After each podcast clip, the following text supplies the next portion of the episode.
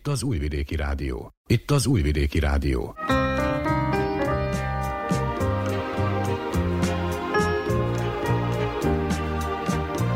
Egészségügyi mozaik.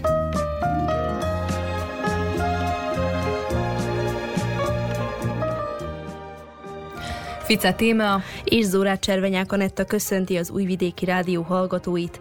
Az év utolsó egészségügyi műsorához érkeztünk. Rendhagyó módon ez egy beszélgetős adás lesz, amelyben áttekintjük a 2023-as évet. Szó lesz a műsorok hétről hétre történő szerkesztéséről, ennek szépségeiről és nehézségeiről. Megpróbáljuk összefoglalni az idei témákat, ezekből a teljesség igénye nélkül bemutatunk néhányat, valamint több meglepetéssel is készülünk. Ha felkeltettük érdeklődésüket, tartsanak velünk. Ukicsevics Mihályló zenei szerkesztő és Novák Vasiljevics hangtechnikus nevében tartalmas időtöltést kívánunk.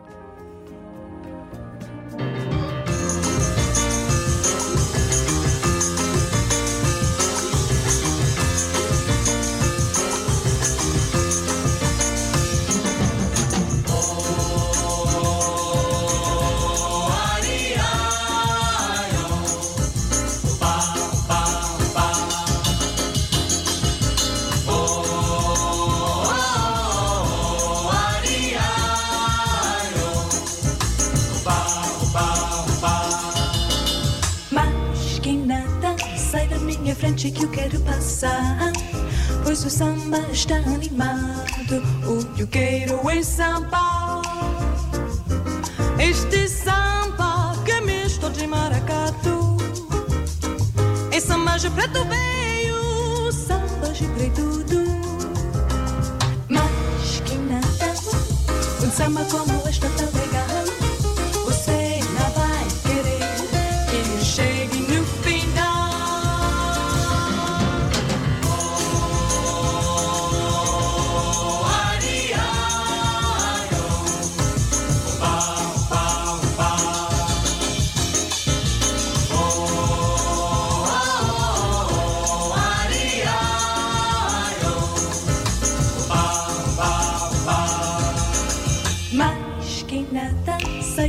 frente que eu quero passar. Pois o samba está animado. O que eu quero é samba.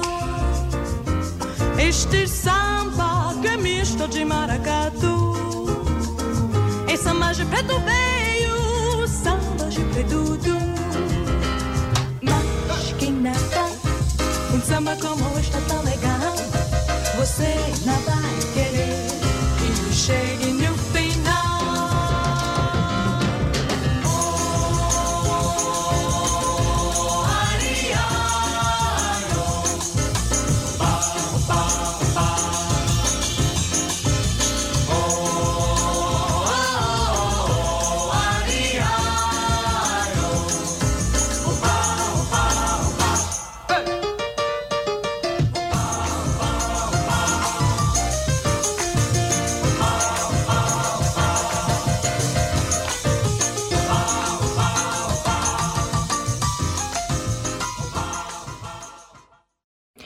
Kedves hallgatók, elérkeztünk az év utolsó egészségügyi műsorához, és arra gondoltunk, hogy akkor beszélgessünk egy kicsit, foglaljuk össze ezt az évet, hogy milyen témákkal készültünk önöknek, illetve hogy hát Anetta ugye ebben az évben kezdte meg az egészségügyi műsorban a munkáját, és hát szeretném akkor, hogy beszélj erről, ugyanis tavaly ugyanígy, akkor Nagy Emiliával összeültünk és összegeztük az évet, tavaly én voltam az új, most te vagy az új, mesélj erről egy kicsit. Amikor visszatértem a szülési szabadságról márciusban, akkor közölte velem a főszerkesztő, hogy én fogom helyettesíteni Emiliát az egészségügyi műsorban, és hirtelen megijesztett a dolog, mert a műsorvezetést és a szerkesztés egyedül még nem csináltam, addig csak ilyen hanganyagokat gyártottam különböző műsoroknak, de nagyon örültem, hogy te vagy a partnerem ebben, és köszönöm Timi, hogy ennyit segítettél az év folyamán. Az első műsorom április 20-án volt, egy hónappal azután, hogy visszatértem a, a munkába, és emlékszem, hogy nagyon izgultam, hogy, hogy minden jól menjen, És akkor te mondtad nekem, hogy hát a műsorvezetés az már igazából a legkönnyebbik rész, a szerkesztés. És, az, ami... és ugye, hogy igazam volt. És igazad volt. Még mindig ideges vagyok, amikor beülök a stúdióba, de úgy érzem, hogy előtte mindent megcsinálok, és aztán már csak le kell vezetni, és ez, ez, ez ilyen, nem tudom, az már tényleg könnyebb. Igen, és akkor itt valójában el is mondtuk, hogy mi a legnehezebb része, tehát a, a szerkesztés, ugye a témáknak a megtalálása, de szerintem akkor mesélj erről is egy kicsit, hogy mit tartasz fontosnak, vagy milyen témákat válogatsz. Hát egyik nap azt mondtad nekem, hogy az egészség a legfontosabb, a többi meg majd lesz valahogy, és én is ezt így gondolom, és hogy a megelőzés a legfontosabb. Szerintem azért jó ez a műsor, mert az emberek felfigyelnek egy-egy betegségre, hallhatják mások történeteit, és igazából úgy érzem, hogy itt népszerűsítjük a tudatos életmódot, az egészségre való törekvést. Egyébként engem is így ez a része foglalkoztat talán így a legjobban, tehát hogy az összegyűjtött információkat átadjam ugye a hallgatóknak. Saját probléma okán én is nagyon sokat kutattam, tehát így saját magamnak is, viszont tehát látom, hogy az emberek nagyon sokszor így elvesznek így az információ áradatban, akár így, amit az interneten is találunk, vagy újságokban, stb. stb. És talán ez, amit így szeretnék én is így átadni, egy ilyen kis információcsomagot, hogy lát, hogy ők is akkor így könnyebben megtalálják a problémájuknak a forrását, vagy pedig elindulnak egy úton, hogy felfedezzék, hogy akkor mi a probléma, problémájuk, vagy mi a megoldás arra.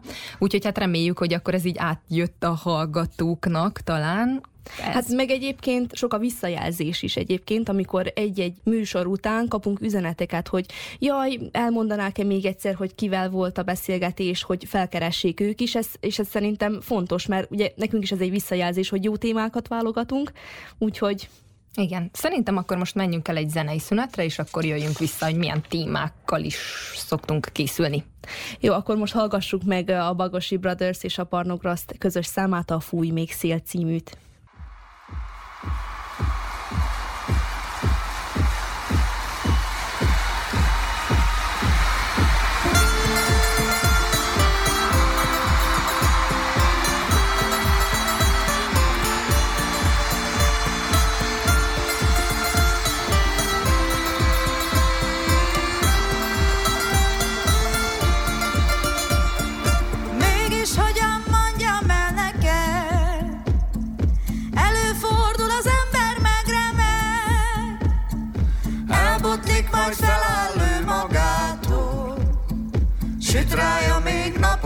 az éjszakából.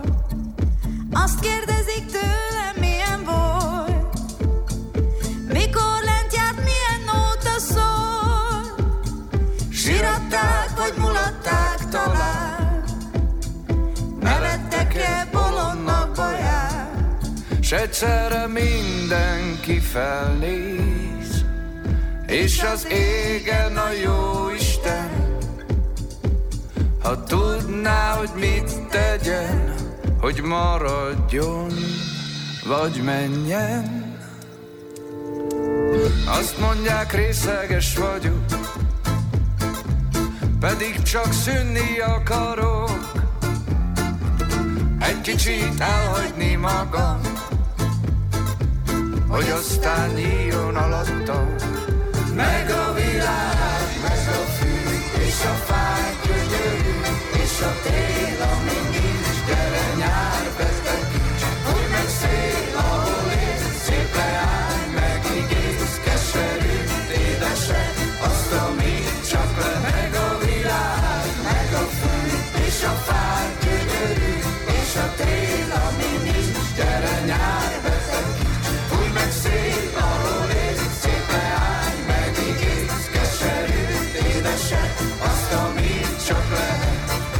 Lesz még így se, úgy is jó lesz tán.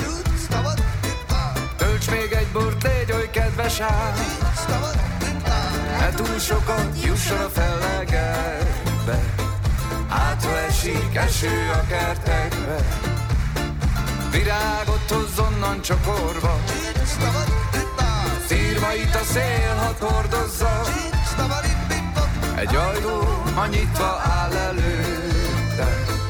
Édesanyám, csókolom, megjöttem,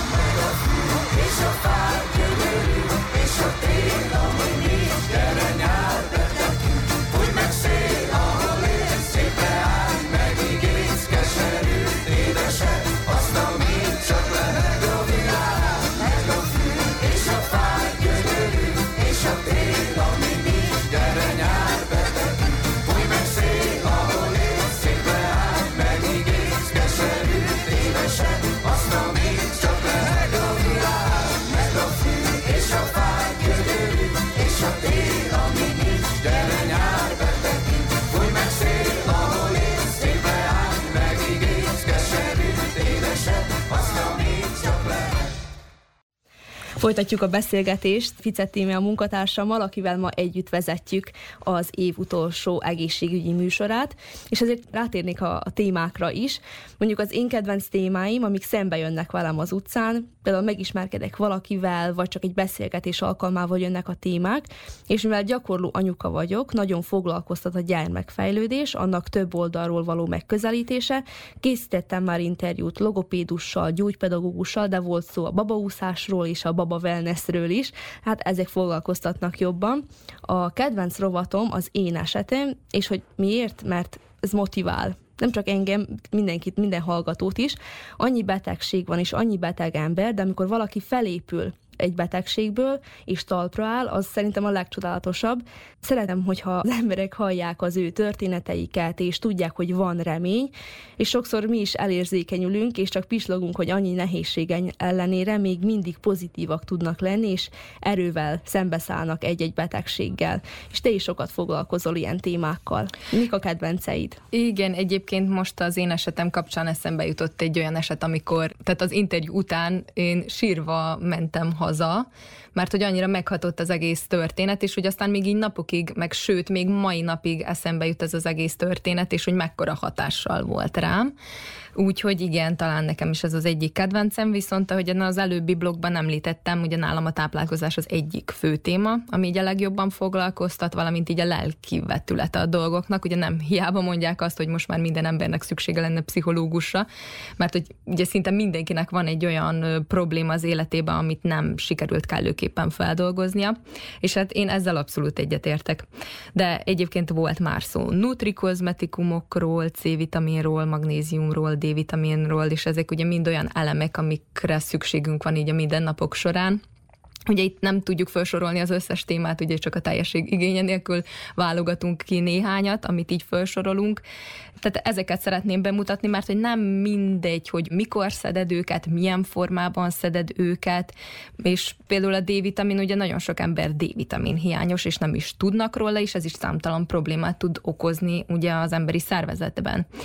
De egyébként figyelemmel kísérjük ugye a támogatásra szoruló embereket, gyerekeket is, több ízben beszámoltunk Pálga Júdi, Olivér, Varga, Helena és Páger, Anita esetéről is, és ahogy az előbb említettem, ugye nekem is az egyik kedvencem az én esetem rovat, mert olyan érdekes emberekkel is élettörténetekkel találkoztam, amelyek nagy hatást gyakorolnak rám, és hát gondolom, hogy a hallgatókra is. Tehát nagyon erősek tudnak lenni ezek az emberek, és nagyon motiválóak, ahogyan azt te is említetted, pedig sokszor ugye életük egyik legnehezebb szakaszában vannak, vagy épp léptek túl ezen, és hát én minden nyilatkozónak hálás vagyok, mert biztosan nem könnyű elmondani, főleg ugye nyilvánosság előtt ezeket a dolgokat, de ők ugye mégis megteszik, és ezzel segítenek másokon, és hát lehet, hogy motiválnak embereket arra, hogy akkor ők is elinduljanak, orvoshoz menjenek, és föltárják, hogy nekik mi a problémájuk, és hát mondom, ezzel konkrétan életeket mentenek.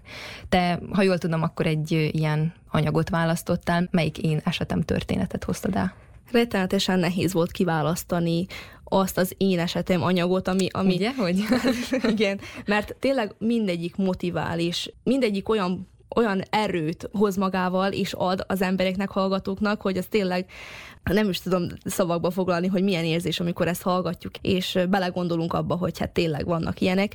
Én dr. Klimó Lukács Kornélia mentős történetét hoztam el, aki a Zentai Kórházban dolgozik, és egy éve diagnosztizáltak nálam mellrákot, mely először nagyon megijesztette, de akkor erőt vett magán, és úgy döntött, hogy ő lesz az, aki javítja az átlagot, és most akkor szeretném, hogyha meghallgatnák az ő esetét.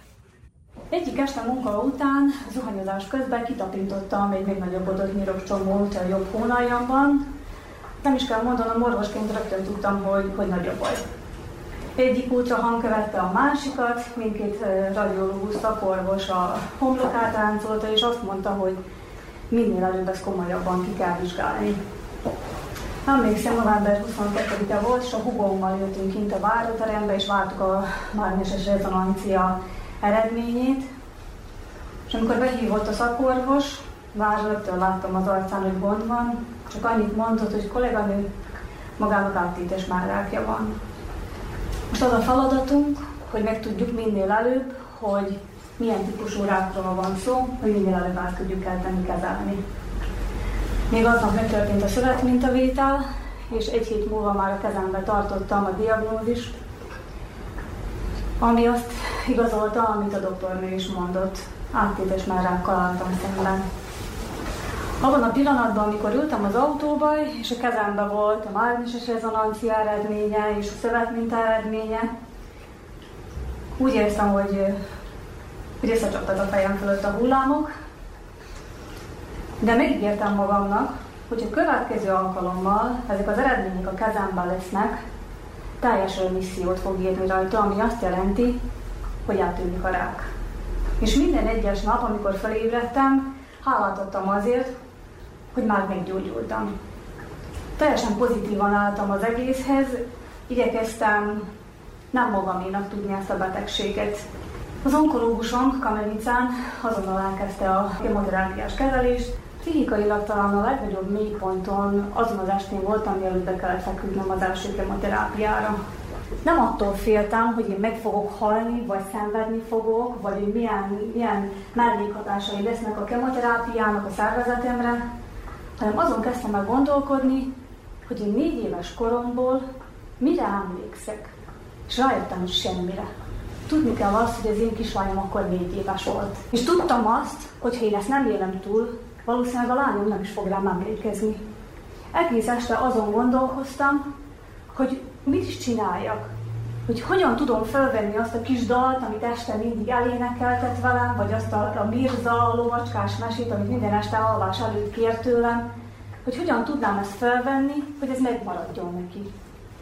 És azon is gondolkoztam, hogy Istenem, nem fogok ott lenni egy mindenféle jeles eseményen, ami az ő kis életében fog történni, és hogyan tudnák mégis, hogyha nem fizikailag, akkor legalább gondolatban ott lenni vele. És azon gondolkoztam, hogy ezekre az alkalmakra majd írok neki leveleket, hogy ha nem is leszek ott, legalább tudja azt, hogy, hogy, hogy az anyukája, aki már nincs vele, mégis gondolt rá. Azon az estén sírtam a legtöbbet. És reggel higgyétek el, amikor felébredtem, olyan hihetetlen erőt éreztem magamban, és azt mondtam magamnak, nem, ezt nem teheted, te igenis ezt túl fogod élni, most fogsz harcba szállni, és igenis túléled ezt a betegséget, és ott leszel. Nem gondolatban, hanem fizikailag ott leszel a lányodnak, ott leszel végig, ameddig fel nem nő, és még utána is, mert nagy szüksége van rád. Amit megtanultam a, ebbe az egy évbe, hogy minden ember más, így nincs egyforma tumor se, nincs egyforma diagnózis se. És tényleg az orvosok mindent megtesznek értünk, hogy gyógyítsák a testet, de nagyon fontos az, hogy a pszichét is kezelni kell. Egy ilyen súlyos diagnózist, hogyha az ember megtud, akkor valahol, valahol belül összetörik. És hogyha ha csak a testet kezeljük, a lelket nem, akkor talán, talán sose fogunk meggyógyulni. Dr. Klimó Lukács Kornélia mentős történetét hallhatták az imént, és ha jól tudom, Timi, te is készültél egy én esetemes anyaggal. Melyik ez? Igen, én is nagyon nehezen választottam ki, ahogyan te is. Egyébként volt már, hogy kérdeztem inzulinrezisztenciával küzdő embert, életmódváltót, aki 50 kilót fogyott, vesebeteget, cöliákiás beteget, emellett beszélgettem egy autista kisfiú anyukájával is. Hajas Gabriellát hallják, akinek fia Dávid autista. Én ezt hoztam el, és ebből egy részletet hallanak. Az én esetem. Az én esetem. Az én esetem. Az én esetem. Az én esetem. Gondolom, hogy azért rutinszerűen történnek a napjaitok, hogy hogyan zajlik a felkeléstől a lefekvésig. Igen, az autistáknál a rutin az nagyon fontos. De nálunk annyira nem kötött a rutin. Tehát megvan az, hogy mit csinálunk délelőtt, és mit csinálunk délután, de nincs annyira kötött dolog. Tehát az nem baj, hogyha valami közbe jön, tehát a Dávid ahhoz képest elég rugalmas. És az új emberek? Valamilyen szimpátia alapján választja ki őket, ezt én nem tudom, hogy ő mi alapján válogat. Van, aki szimpatikus neki, van, aki meg nem. És ez hogy mutatja ki? Néha elég érdekesen mutatja ki. Például közel megy valakihez, és egészen közelről megvizsgálja az arcát, esetleg hozzá is ér, annak ellenére, hogy ő nem szereti, ha ő hozzá hozzáérnek. Uh-huh mit mondanál egy olyan személynek, aki még nem találkozott autistával? Tehát, hogy mire kell, hogy ügyeljen? Mert nyilván különböző módon tud megnyilvánulni egészen attól, hogy valaki észre sem tudjuk venni, mert hogy úgy begyakorolja, úgymond, hogy megtanulja a kommunikációt, de van, aki ugye látszódik, vagy tudjuk akkor ő hogyan viszonyuljon hozzá? Én csak azt tudom mondani Dávidhoz, hogy tud viszonyulni, én nem tudok egy általános megoldást találni erre a dologra, mert nála például nagyon fontos, hogy valaki hagyja, hogy megismerje először Dávid, és utána lehet felé közeledni. Tehát neki időt kell adni ahhoz, hogy ő bármiféle módon tudjon valakivel kommunikálni, illetve az is nagyon fontos, hogy halk legyen. Ahogy a, nála jelen van ez a szenzoros érzékenység, és ez a hangokban nyilvánul meg, tehát ő ezt a hangos beszédet, a bármilyen hangos dolgot nehezen visel el. És hát természetesen azt se szereti, hogyha oda megy valaki rögtön is körbepuszilgatja, mert attól úgy megmerevedik. Persze vannak szituációk, hogy akiket már ismer, azokkal szívesen teszi ugyanez, csak így nem érti, hogy ez miért történik. Társaságban, nagyobb tömegben, mert azért itt majd szó lesz a későbbiekben kiállításokról, hogy azért jártok kiállításokra Dávid képeivel, az ilyen tömegben ő otthonosan mozog? A saját kiállításán is, igen. igen, igen. Én nem is, igazából nem tudtam, amikor az első kiállítása volt, ez, ez egy nagyon érdekes élmény volt, hogy én így mondtam előtte neki, elmagyaráztam, hogy elviszük a képeket, megnézik sokan, és akkor megmondják majd, hogy milyen ügyes vagy, és meg fognak dicsérni.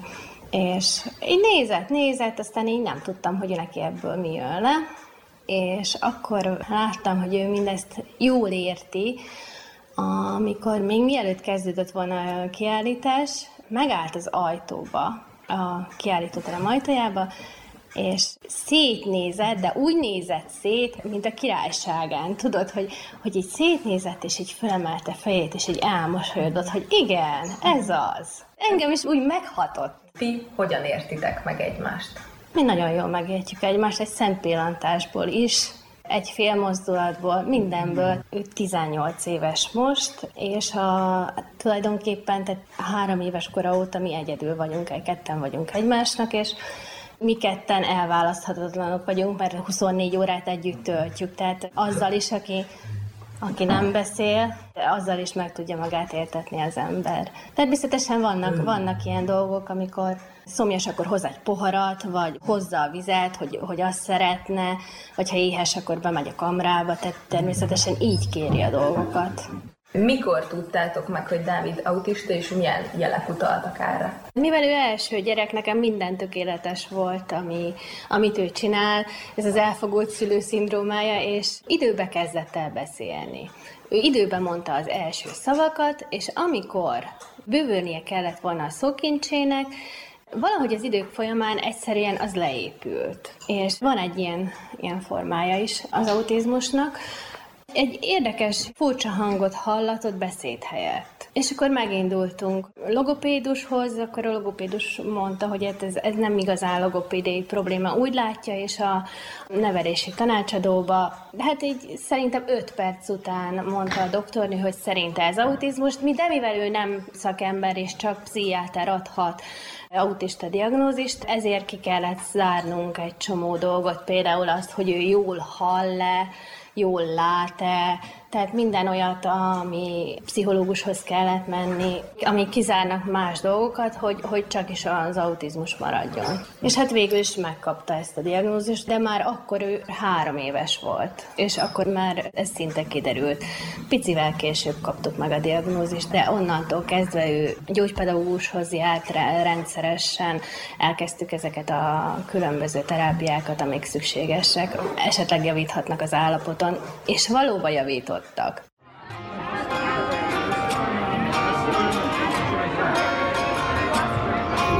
Hogy kinek mi a rossz, mi a jó, nem létezik szó, mindent áthidaló, mert amit nem tartanak semmire sem, nem is jó, semmire nem hihetem. Van az a tűz, ami benned elég, benned kevés van, de bennem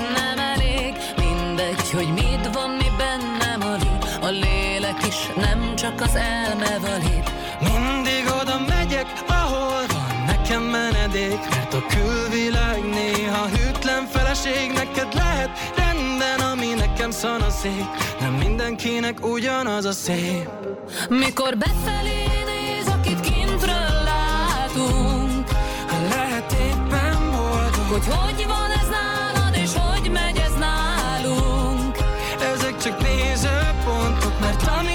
semmi lehet nekem minden Mint a jég, úgy olvad le itt a szavakon túl és a falakon innen.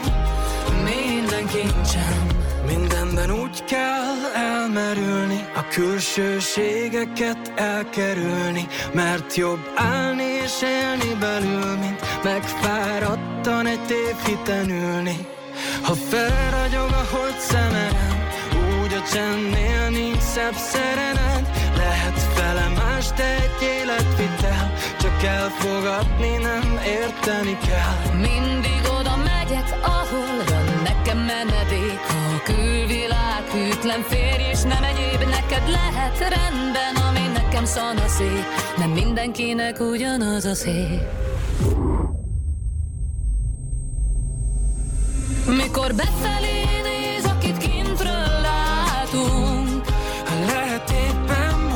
Hogy hogy van ez nálad, és hogy megy ez nálunk.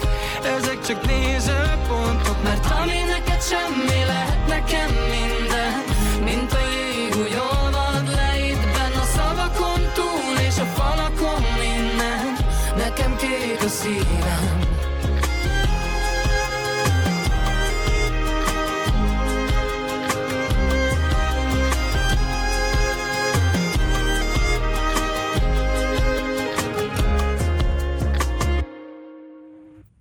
Kedves hallgatók, Szakács Gergő és Rózsa Magdi Kék a szívem című számát hallhatták itt az elmúlt percekben, és folytatjuk a beszélgetést. Milyen nehézségekbe ütközöl így a műsorok szerkesztése folyamán? Ugye, ahogy itt a legelején is mondtam, témát könnyű találni. Téma mindig van, de többször ütközünk abba a problémába, hogy nincs magyar ajkú szakember, aki nyilatkozni tudna, vagy ha van is, akkor nagyon körülményes a megszólaltatása. Szeretem, hogyha a hangfelvétel személyesen történik, egy, hogy a minőség is jobb, meg akkor valahogy az emberek jobban megnyílnak, Na most ugye, hát itt Újvidéken öm, magyar ajkút nehéz találni, és ugye néha tényleg körülményes az, hogy most eljussunk egy-egy terepre, mondjuk északabbra, ahol ugye több a, a magyar ajkú, de 2023 során nagyon sok emberrel megismerkedtem a műsor jó voltából, és vannak, akiket többször is megkerestünk. Igen, egyébként talán nekem is ez okoz nehézséget, hogy amikor megtalálom a témát, akkor megtaláljam hozzá a megfelelő szakembert. Nyilván ez alatt az egy és fél év alatt, mióta én az egészségügyi műsort szerkeztem, én is rengeteg orvossal, illetve szakemberrel találkoztam, de azért még nem épült ki egy hatalmas nagy kör, akit mindig fel tudunk keresni ilyen témakörben. Nyilván az orvosok is nagyon elfoglaltak, és sokszor nekünk hirtelen kellenének ezek a témák, mivel épp ez az, hogy nem jutunk el ilyen nagyobb terepekre, de egyébként nagyon kedvesek és segítőkészek, és sokszor olyan megoldásokat tudunk találni, ami mindkettőnknek jó, tehát, hogy ők is otthon veszik magukat, én is veszem otthon magamat, és akkor így online beszélgetünk, viszont a hangminőség meg ugyanolyan jó tud lenni. Így akkor szerintem ez ilyen ilyen időspórolás is, ugyanúgy megvan ez a személyes kommunikáció, és a hang is jó, tehát mind, mindenkinek jó. Például én itt Újvidéken találtam szakembereket, így jutottam el például Lépes Bingolt Brigitta nőgyógyászhoz is, aki mindig készségesen áll ugye a témákhoz, illetve ő is ajánlott már sok esetben olyan témákat, amelyek esetleg érdekelhetik a hallgatókat, és ilyen témát hoztam el ma is. Ez pedig az inkontinencia, ami nem más, mint az akarattól függetlenül jelentkező húgycsövön keresztül történő vizeletvesztés. A nők 10%-a szenved vizelettartási problémát, problémától, annak ellenére, hogy létezik megfelelő gyógymód, a probléma kezelésére csak kevesen fordulnak orvoshoz. Az inkontinencia lehet enyhe, középsúlyos és súlyos, de a legtöbb esetben van megoldás, mondja dr. Lépes Bingold Brigitta nőgyógyász. Ez arról szól, hogy tulajdonképpen képtelenség megtartani a vizeletet. Vannak különféle fajta inkontinenciát, és ebből kifolyólag tudjuk megállapítani, hogy hogy lehet segíteni. De az, ami én főleg gondolom, hogy nagyon fontos erről beszélni, mert ma már van segítség. Beszélgessünk erről a témáról, hogy ez nem egy tabu téma, mivel sok nő szenved ebbe, és sokszor még az orvosoktól is azt kapják vissza, hogy tulajdonképpen ez normális, és ezt meg kell szokni, mert ez korral jár, vagy bármi mással. Én azt mondom, hogy ez nem igaz, mert végképp az elején, mikor az alap vagy a közép változásokat elfogjuk időbe, akkor teljesen ki is lehet gyógyítani ebből a problémából. Na most, ha arról beszélünk, hogy milyen fajták vannak, mik kiket érintenek, akkor A legtöbb páciensával a problémával jelentkezik későbbi korban, tehát amikor már menopauza bekövetkezik, az esztrogénnek a hiányra kihat tulajdonképpen a kötőszövetre, meg abszolút a izmokra a hüvelybe, meg a kismedencébe, amik tartsák a belső női nemi szerveket, és ebből kifolyólag ez a probléma sűrűben jelentkezik ebben a korban, és erősebben jelentkezik ebbe a korban, de viszont észrevettük, hogy minden nő, aki vaginális úton szül, kisebb vagy nagyobb mértékben meglazulnak ezek a kötőszövetek, meglazulnak az izmok a kismedencébe, és ez egy bizonyos időben előfordulhat, hogy ilyen problémákkal jelentkezzen. Tehát mindenkorban jelentkezhet, de sűrűben az időskorban, mikor már ellazulnak a kötőszövet, mert az alap az inkontinenciának a kötőszövet és az izomzat a kismedencébe, hogy megváltoztassa a funkcióját, hogy úgy mondjuk. Olyanokat is olvastam, hogy akár gyógyszerek is kihatással tudnak lenni erre, vagy akár a depresszió, de egyébként valami 15-20 féle okot felsorolt. Ilyenkor azért mennyire nehéz megkülönböztetni, hogy akkor valójában mi is okozza a problémát? Az urológus meg a nőgyógyász szakorvos már tudja, hogy milyen irányba, tehát ki kell vizsgálni, hogy milyen fajta, tehát hogy stressz inkontinenciáról van szó, ami legtöbbnyire fiatalabb nők érintettek, mert ez egy anatómiai megváltozik a hüvely, és leereszkedik, lesüllyed, ezzel meghúzza maga után a húgyhólyagot is, és ebből kifolyólag ez az anatómiai változás tulajdonképpen erre utalhat, hogy a nőnek tüsszentéskor, köhögésről, nevetéskor is, vagy sporttevékenységgel tulajdonképpen megjelenthet ez a elcsepen. És ez egy eleinte csak egy csöpp, egy-két csöpp, de nem képes visszatartani a viszeletet, és ez probléma lehet az probléma lehet a családba, probléma lehet a mindennapi munkába, probléma lehet avval is, hogy éjjelente jelentkezik, nincs kialudva, nincs pihenés, a munkára kihathat, mert ezek általában fiatalabb nők, tehát nagyon fontos már ilyen korán elfogni ezt a állapotot, hogy úgy mondja, mert ez nem betegség, csak egy állapot, amin van segítség. A másik, ami sűrűben jelentkezik az idősebb nőknél, az az urgent vagy sürgető inkontinencia, amiből nem lehet visszatartani. Tehát bizonyos mennyiségű, ha bizonyos mennyiségben telt a húgyhólyag, egyszerűen nem érkezik a mellékhelyiségig az asszony, és az meg végképp kellemetlen, mert ebből több mennyiség vizelet is kifolyik, ami már szagot is ad, és kellemetlen érzést, hogy egyszerűen látszik, hogy bepisült. Vannak-e adatok azzal kapcsolatban, hogy Szerbia vagy akár világszinten hány nőt érint? Én úgy olvastam, hogy nagyjából a 10%-át a nőknek, azért ez viszonylag elég nagy szám. Elég nagy szám, és azt akarom kihangsúlyozni, hogy nagyon fontos lenne, hogy már a nőgyógyászati vizsgálaton, mert ezt észre lehet venni, és nem kell szégyelni, mert ez nem egy olyan dolog, hogy szégyeljük magunkat, mert segítség az van. Mink tudunk segíteni, különféle módszerek vannak, és minél előbb kezdjük ezt a segítséget, annál nagyobb a valószínűség, hogy ki is lehet totálisan gyógyulni. Van-e egy olyan időhatár, ami után meg már nem visszafordítható a dolog? Sajnos igen. Ha már arról van szó, hogy csak leereszkedett a hüvelyfal, akkor itt még tudunk segíteni, és fölbírjuk emelni, de ha már teljesen kiesett a méh, vagy leengedő, akkor sajnos olyan elváltozásokat csak műtéti beavatkozással lehet javítani. De a műtét se nem mindig százszázalékos, mint minden más az életben, tehát semmi se nem százszázalékos, de ha időben, tehát én úgy javasolom, mikor jönnek a nőgyógyászati vizsgálatra, és ha először észreveszem, hogy az lejjebb van, vagy ha először észreveszem, vagy a szülés után, a vaginális szülés után, általában javasolom, hogy el kell kezdeni ennek az állapotnak a gyógyítását. Az elmúlt percekben Lépes Bingolt Brigitta nőgyógyászt hallották, és te, Anetta, milyen témát választottál ebben a témakörben? Kit szólaltattál meg?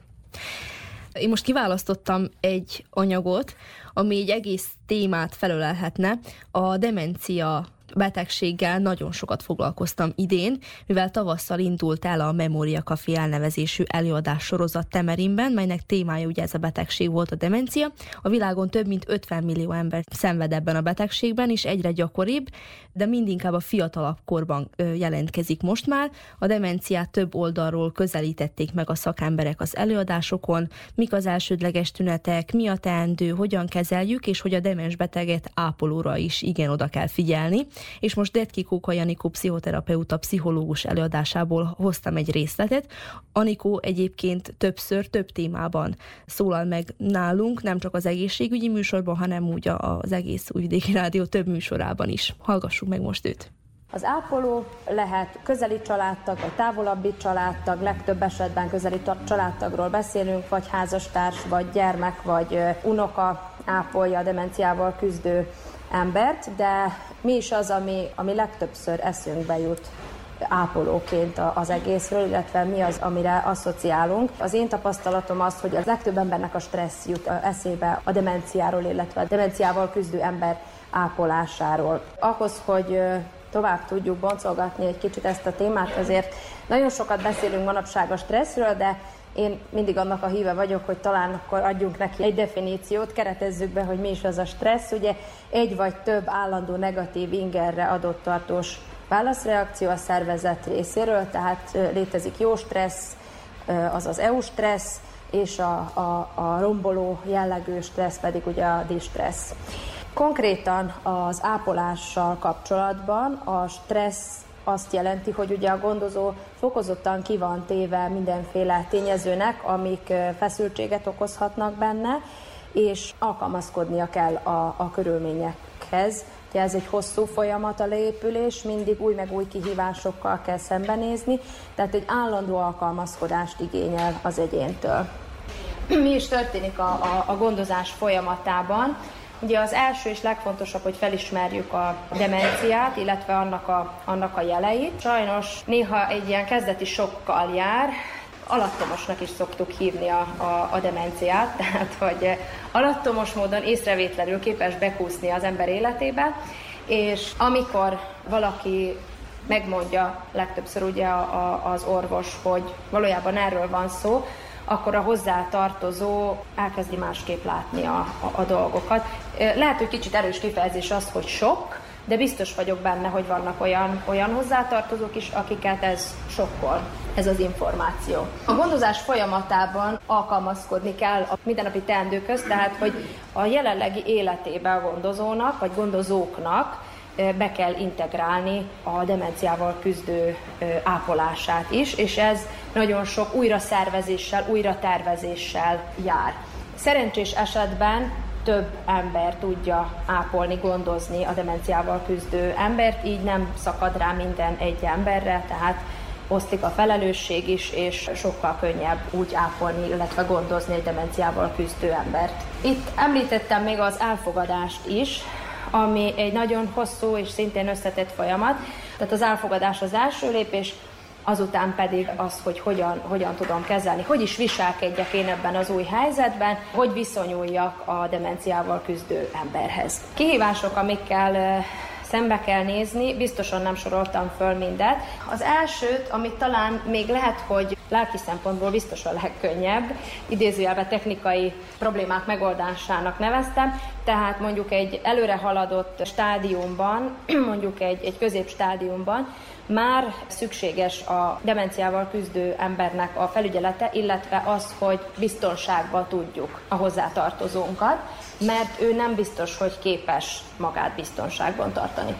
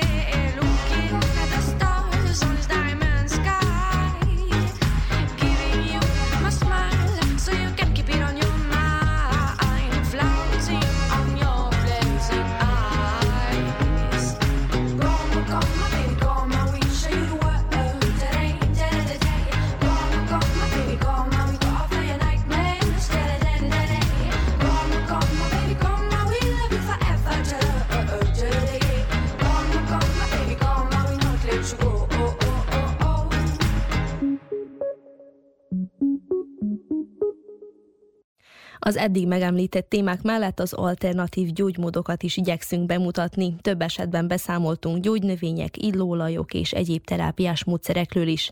Ezek közül választottunk egyet-egyet. Én például szeptemberben részt vettem egy egészségnapon, amit az Óbecsei Tán emlékházban szerveztek. Az egésznapos programot összehangoló energiadobolással kezdték, ezután több alternatív gyógymódot is bemutattak.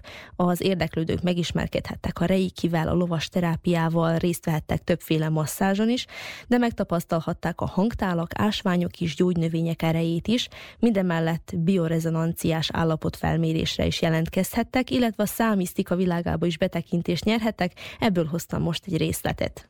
Becsai Árpád a Sólyom Hagyományőrző és Rekreációs Egyesület vezetője a lovas terápiát mutatta be az érdeklődőknek. A lovas terápia ez nagyon összetett dolog.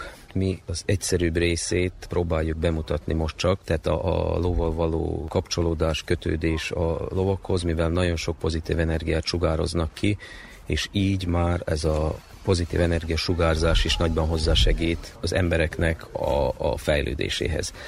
Ami a fejlődést illeti, azt úgy kell elképzelni, hogy a szellemi sérültek, a mozgássérülteknek a fejlődésében nagyon sokat segít. Úgy a gyerekek, mint a felnőttek. A gyerekeknél már az is sokat segít, amikor ott vannak ló közelbe, mert nagyon sokszor nem mernek még hozzáérni se, tehát már magába a símogatás egy olyan érzelmi szintre juttassa őket, hogy könnyebben megnyílnak, könnyebben elkezdenek beszélgetni, mikor már elérjük azt a részét, hogy fel is ülnek a lóra, tehát nem sétálunk, csak felülnek a lóra, és akkor elkezdődik a kapcsolódás, és ezután pedig elindul a séta a lóval, amikor már eléggé biztonságosan ülnek, akkor kezdjük azt, hogy egy kisebb tornát fent a lovon csináljanak, ami az egyensúlynak a fejlődésében nagyon-nagyon sokat segít, a koncentrációt segíti elő, és még sok más izomfunkciót is beindít, amit más mozgással, tornával nem tudom beindítani. A lovaknak van egy olyan különleges tulajdonsága, hogy fel tudják teljesen mérni, hogy a sérő gyerekekhez, emberekhez teljesen másként viszonyulnak, teljesen másként közelítenek, még olyan ló is sokkal nyugodtabb ilyen emberek társaságába, aki különben nem nyugodt. Kinka Tibor régóta foglalkozik természetgyógyászattal, az egészségnapon a reikit mutatta be. A reiki az egy Japánból induló, tudományosan bizonyított kézrátételes gyógyítás, ami a magyar hagyományokban is van, megmaradt, mi műveljük azt, mikor ugye valaki elesik, különösen gyerekek, és akkor gyere ide, anyu majd mindjárt meggyógyít tégedet, ráteszi a kezedet, és akkor ad rá egy puszit, gyógypusz, egy kis kézrátétel, és a gyerek már szalad is tovább. Valamikor az emberek komolyan használták ezeket a készrátételes gyógyításokat minden emberben van. Energia, ami beindítja a másik emberben a, gyógyítási folyamatot, és én ezt művelem továbbra is.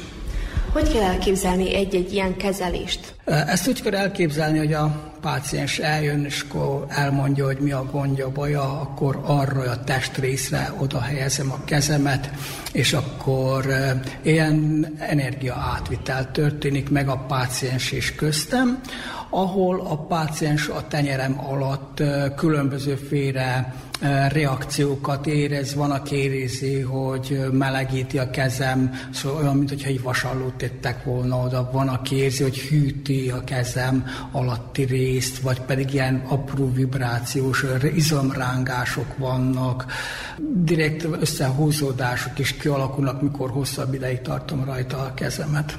Csontkovácsok is részt vettek az eseményen. Sárvári Zoltán vagyok, csontkovácsolok, hát és körülbelül a két kezemet használom csak hozzá. Mit csinál egy csontkovács?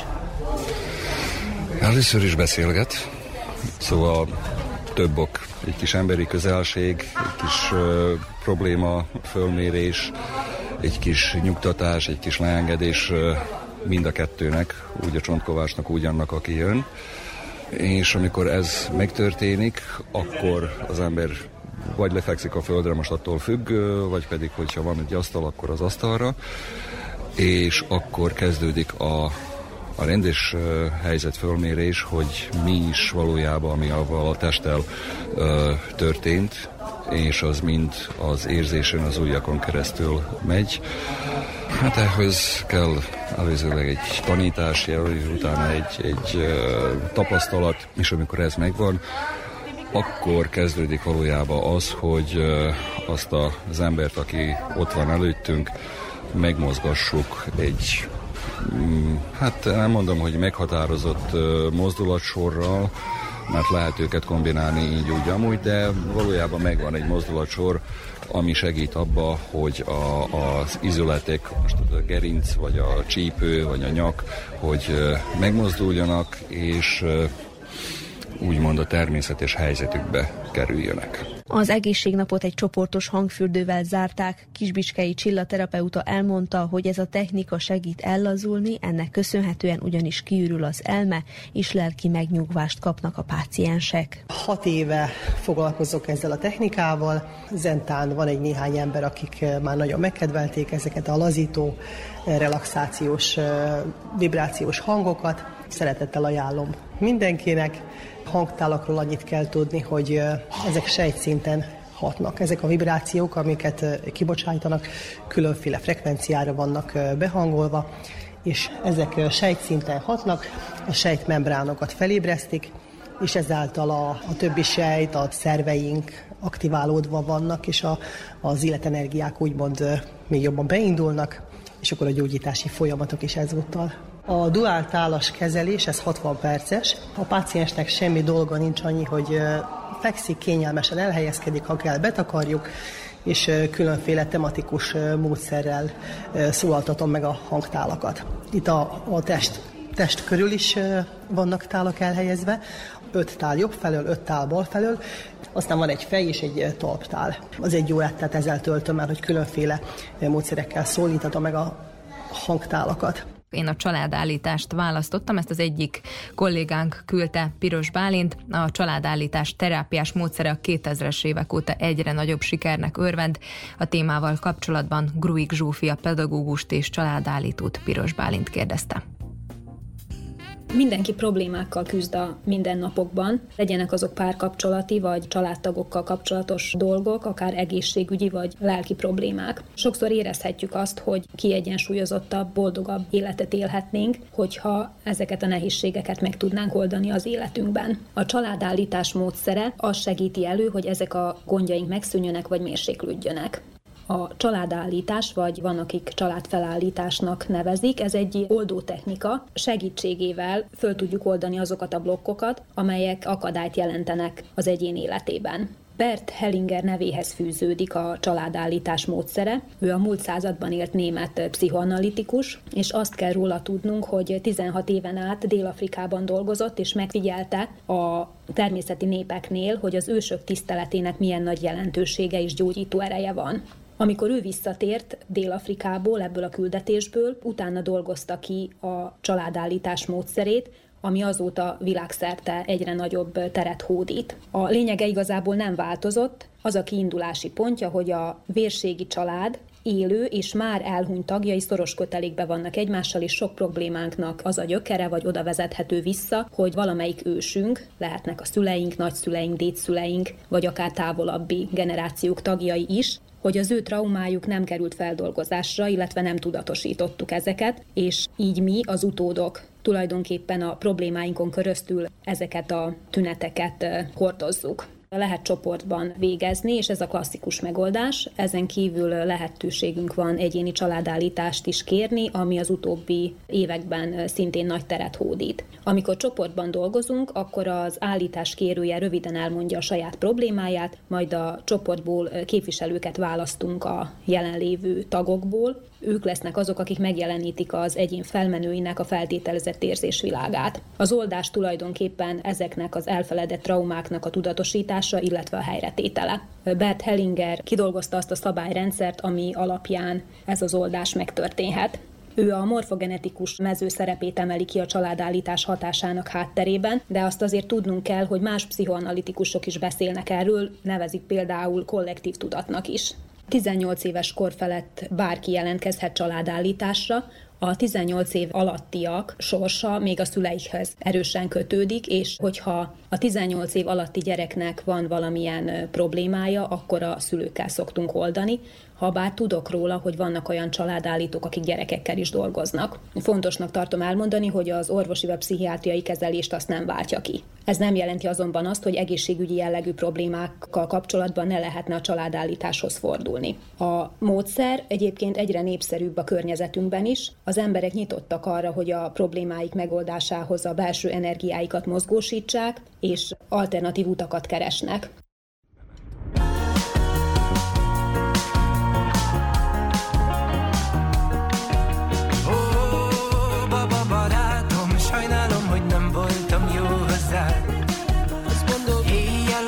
Köves utakon. Megláttam egy mulatozó csapatot És eltűnődtem azon, milyen régen is volt. Hogy úgy éreztem magam, mint egy gyerek, gyerek, gyerek, gyerekkorom belepi a beton. Hisz egy palotai nem vár már csodát Csak egyedül gondokol az utakon Amíg nem ütött az utolsó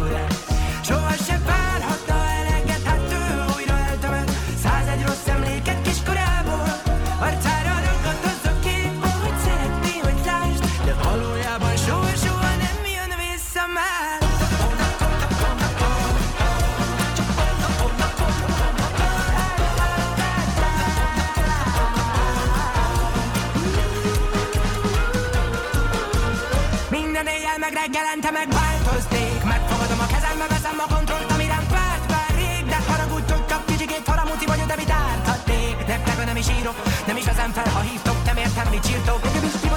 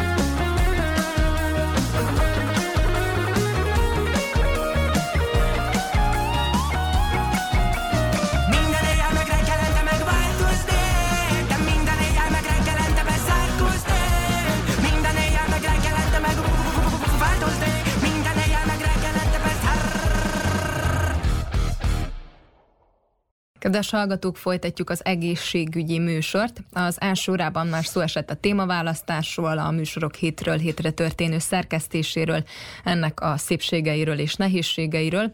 A maradék időben is érdemes velünk maradni, ugyanis egy nyereményjátékkal is készültünk.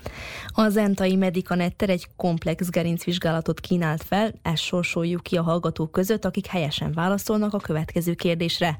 A kérdés így hangzik, hány órakor kezdődik az egészségügyi műsor ismétlése? Válaszokat írják meg a 064 81 95 010-es telefonszámra. Az első helyesen válaszoló hallgató lesz a szerencsés nyertes. Tehát akkor még egyszer a kérdés, hány órakor kezdődik az egészségügyi műsor ismétlése? Válaszukat írják meg a 064 81 95 010-es telefonszámra. És amíg beérkezik az első helyes válasz, mi tovább témázunk, beszélgessünk egy kicsit ugye a különböző gyújtornákról, mozgásformákról, ugyanis ezekről is rendszeresen közreadunk egy-egy hangfelvételt. Te Timi, miről készítettél hangokat? Itt is több különböző téma is volt már az egészségügyi műsorban. Masszázsról, itt több különböző masszázsról is volt szó, ennek a formáiról, jogáról, itt is volt többféle jóga is, különböző gyógytornák, gerinctornák, köpölyözés, váguszterápia, és egyébként ezzel kapcsolatban is hoztam egy anyagot, és azt hiszem, hogy már meg is érkezett az első helyes válasz. Igen, megérkezett az első helyes válasz, viszont nem írt nevet hozzá, ezért majd mindjárt felveszik a kapcsolatot Igen, vele. hát ha a hallgató hallgat bennünket, már pedig hallgat, akkor legyen szíves írja meg a nevét és az elérhetőségét, és már ha jól látom, Igen, már gépel is. Igen, de akkor én elmondanám, hogy a, a téma, amit hoztam, ugye ez a gerinc torna, pont ezzel kapcsolatos, ami a nyereményjáték tárgya is. Ugye az egyik legnagyobb tévhit, hogy a gerinc torna csak időskorban, vagy már meglévő derékpanaszoknál javasolt, akár fizikai munkát, akár ülő munkát végzünk, a gerincmenti izmok fejlesztése és erősítése mindenkinek ajánlott. Süli Mónika sportorvost, gyújtornást kérdeztem. A gerinctorna egy olyan komplex izületkémélő tréning és terápia is egyben, melynek hatására megőrizhetjük a gerincünk stabilitását és mobilitási funkcióját. Ilyenkor ügyelünk arra, hogy kialakítható a helyes testtartás és a légzés technika, gerinc tréning vagy gerinctorna segít a gerinc épségének fenntartásában, a gerinc fájdalmak kezelésében, illetve nagyon fontos megelőző szerepe van. A rendszeresen erősített hát és hasizmok, mint egy természetes fűzőként veszik körül a gerincet, védik a csigolyákat a külső erőkkel szemben, csökkentve például a porckorongsér kialakulását, vagy a törések kialakulását, az órán végzett gyakorlatok átmozgatják a csigolyákat, megerősítik a felszíni és mély hátizmokat, hasizmokat, javítják a tartást, megszüntetik a fájdalmakat. Amikor a gerinc melletti izmainkat megnyújtjuk, nem csak a porckorong jut úgymond oxigénhez, hanem az itt futó idegszálak is felszabadulhatnak. A torna alapja megfelelő bemelegítés, nyújtás, erősítés és lazítás. A gerinc mozgatásában közvetlenül vagy közvetett szinte valamennyi törzsizom részt vesz, ezért a torna során külön kihangsúlyozom, hogy nagyon fontos ezeknek az erősítése, a nyújtása, és a legfőbb cél az, hogy a aki részt vesz a gerinctornán, jól érezze magát, jó közegben legyen, és ki tudjon kapcsolódni is. És hogyan alakulnak ki ezek a gerinc problémák? A fájdalom fontos figyelmeztető mechanizmus a szervezetnek, ami felhívja a figyelmet arra, hogy valami rendellenesség történik a szervezetünkben.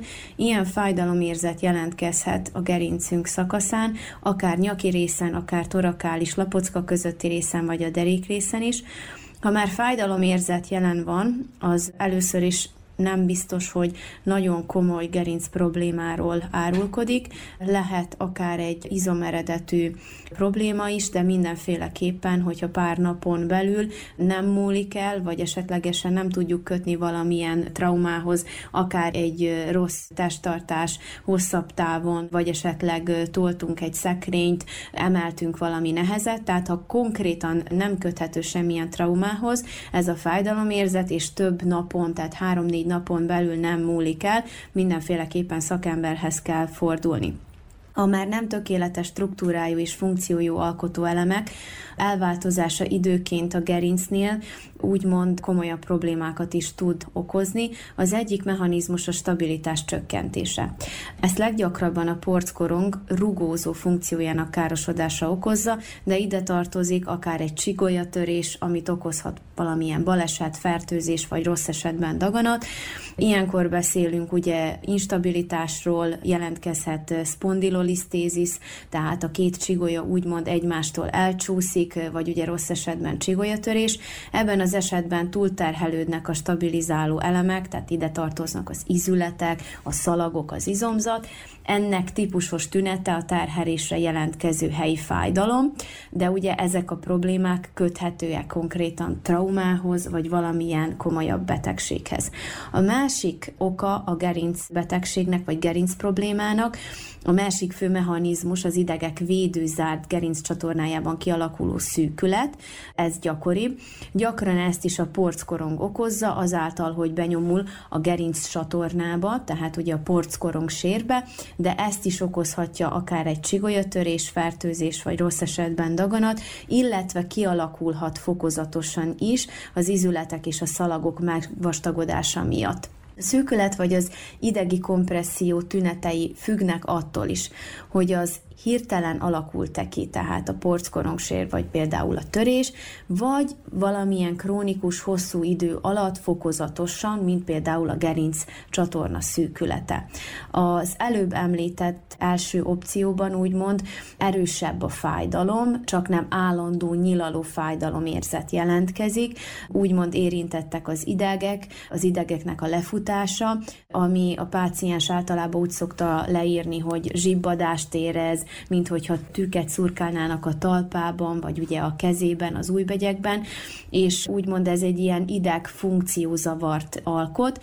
A másik eset, az pedig a zsibbadás, az kicsit enyhébb, a végtag terhelésre főkép jelentkezik a fájdalom és a zsibbadás, tehát nem nyugalmi állapotban, hanem inkább mozgásra aktív állapotban jobban jelentkeznek ezek a tünetek. Mindenféleképpen, hogyha gerinc probléma adódik, és a páciens, vagyis hát a, a férfi vagy a nő észreveszi ezeket a tüneteket magán, mindenféleképpen szakemberhez kell fordulni, képalkotó diagnózist kell végezni, és ezeket a gerinc problémákat mindenféleképpen időben el kell kezdeni kezelni.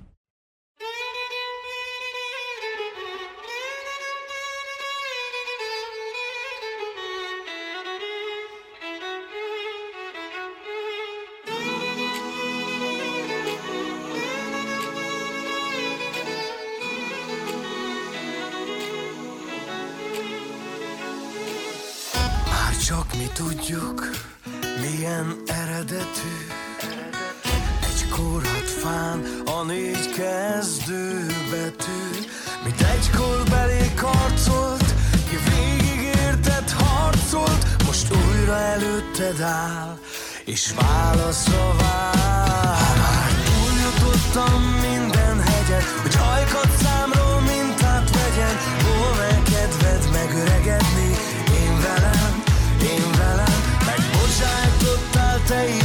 nekem. Több százszor hát megkérdezem Volna kedved megöregedni?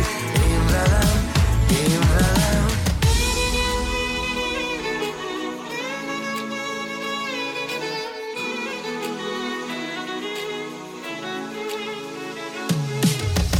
Ne keresd többé az összefirkált oldalút Kivágták rég egy kisé hangszell lett belőle. Mi a szólna összenőne tőle? A tél és a nyár S csak egy válaszra vár. Ha már túljutottam minden hegyet Hogy ajkat számról mintát vegyen. Volna kedved megöregedni? Én velem, én velem. Megbocsájtottál te is nekem Több százszor hát megkérdezem. Volna kedved megöregedni? Én velem,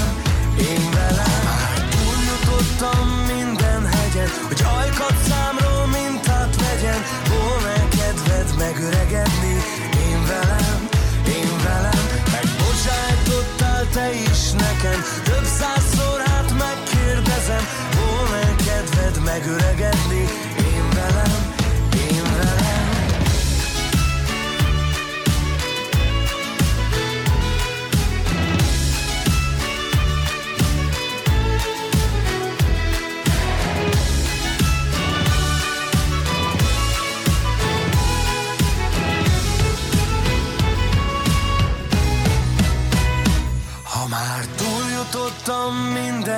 hegyen, hogy ajkat számról mintát vegyen.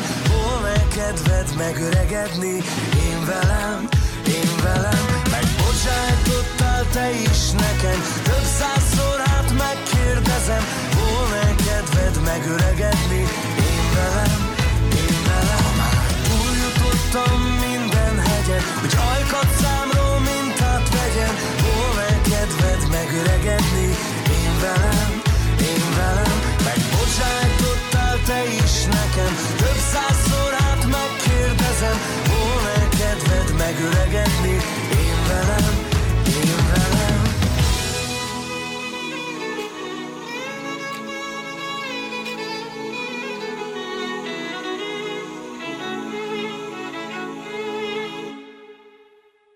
És már meg is van a nyertesünk, Pap Irén Kishegyesről. Ő nyerte meg a Zentai Medicanetter által felajánlott komplex gerincvizsgálatot. És, és, a, igen, és, a, és a műsor után felveszik vele a kapcsolatot. És még egy meglepetéssel készültünk így a nyereményjáték mellett. Szeretnénk megköszönni minden szakembernek, illetve nyilatkozónak az együttműködést, hiszen nélkülük nem jöhettek volna létre az adások. Hallgassuk meg, mit üzennek a szakemberek önöknek, hallgatóknak a következő évre.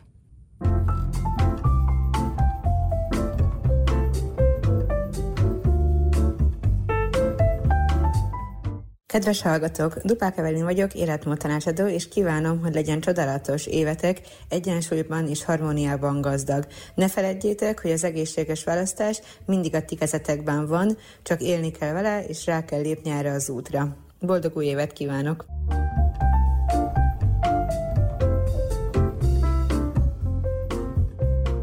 Duki Zorán vagyok, Fülorgégész Szabadkáról. A rádió minden kedves hallgatójának és a szerkesztőségnek kívánok nagyon boldog karácsonyi és újévi ünnepeket, és minden jót az elkövetkező évben.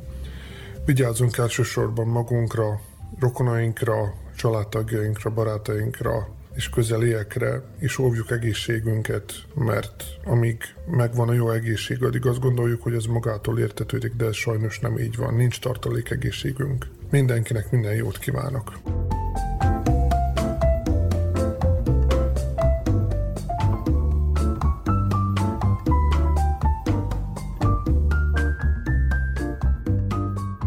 Süli Mónika vagyok, a Zentai Medicanetter Rehabilitációs Központ vezetője. Sokszor kemény munkával és kitartással hetekbe, sőt akár hónapokba is telhet, hogy komolyabb változásokat érjünk el a testünkön.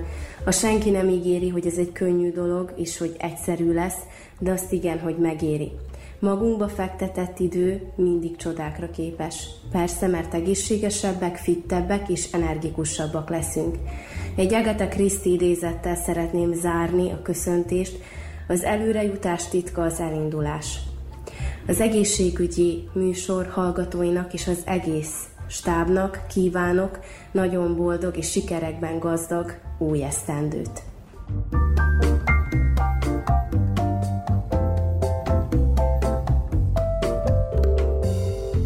Dr. Balog Dániel belgyógyász rezidens. Kedves hallgatók, kívánok mindenkinek áldott, békés karácsonyi ünnepeket és boldog új évet, lehető legtöbb egészségben eltöltött napot, és ne feledjék, minden nap egy alma az orvos távol tartja.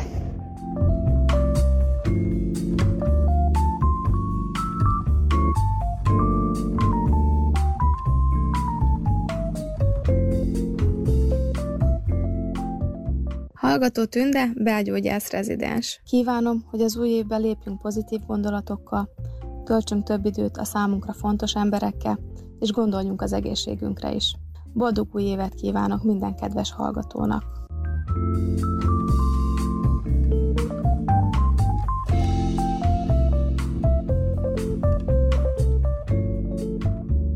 Üdvözlöm a kedves hallgató közönséget, Vojnovics Gabriella vagyok, dietetikus, táplálkozás tudományi szakember. Egészségben, boldogságban és sikerekben gazdag új esztendőt kívánok, továbbá üzenem a hallgatóknak, hogy ne feledjék, az egészség egy olyan kincs, ami értékesebb bármely más gazdaságnál, ezért bánjanak vele gondosan és szeretettel, a mindennapokban pedig igyekezzenek olyan döntéseket hozni, amelyel támogatják és erősítik azt.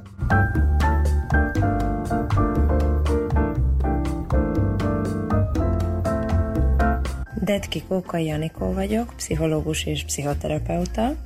A 2024-es évre azt kívánom nektek, hogy legyetek lelkileg egészségesek, ez a testi egészségetekre is ki fog hatni, valamint azt, hogy legyen elég időtök és energiátok ahhoz, hogy minőségi időt tudjatok együtt tölteni a szeretteitekkel, és töltődjetek fel az ünnepek alatt.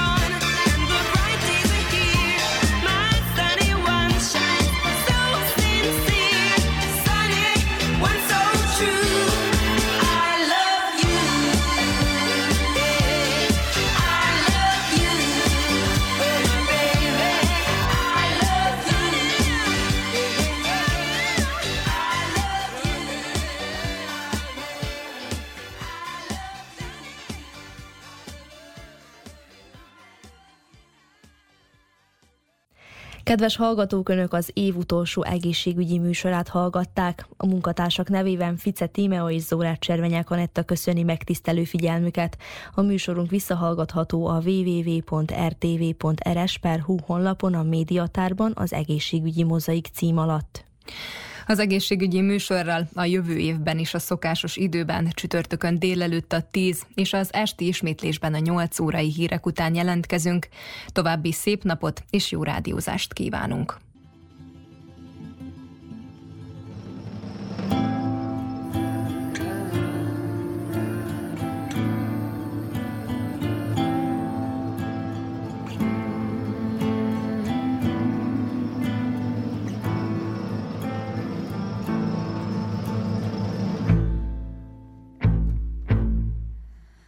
Tudom jó az a hang, már nem hív Tudom én, hogy már elmentél. Mégis hát te legyél a reggel. Mit várok, te miért nem jön még Csak egy szó, ami már sem hoz rám. Csak a bájt és a szenvedélyt Így is hallom, hogy rég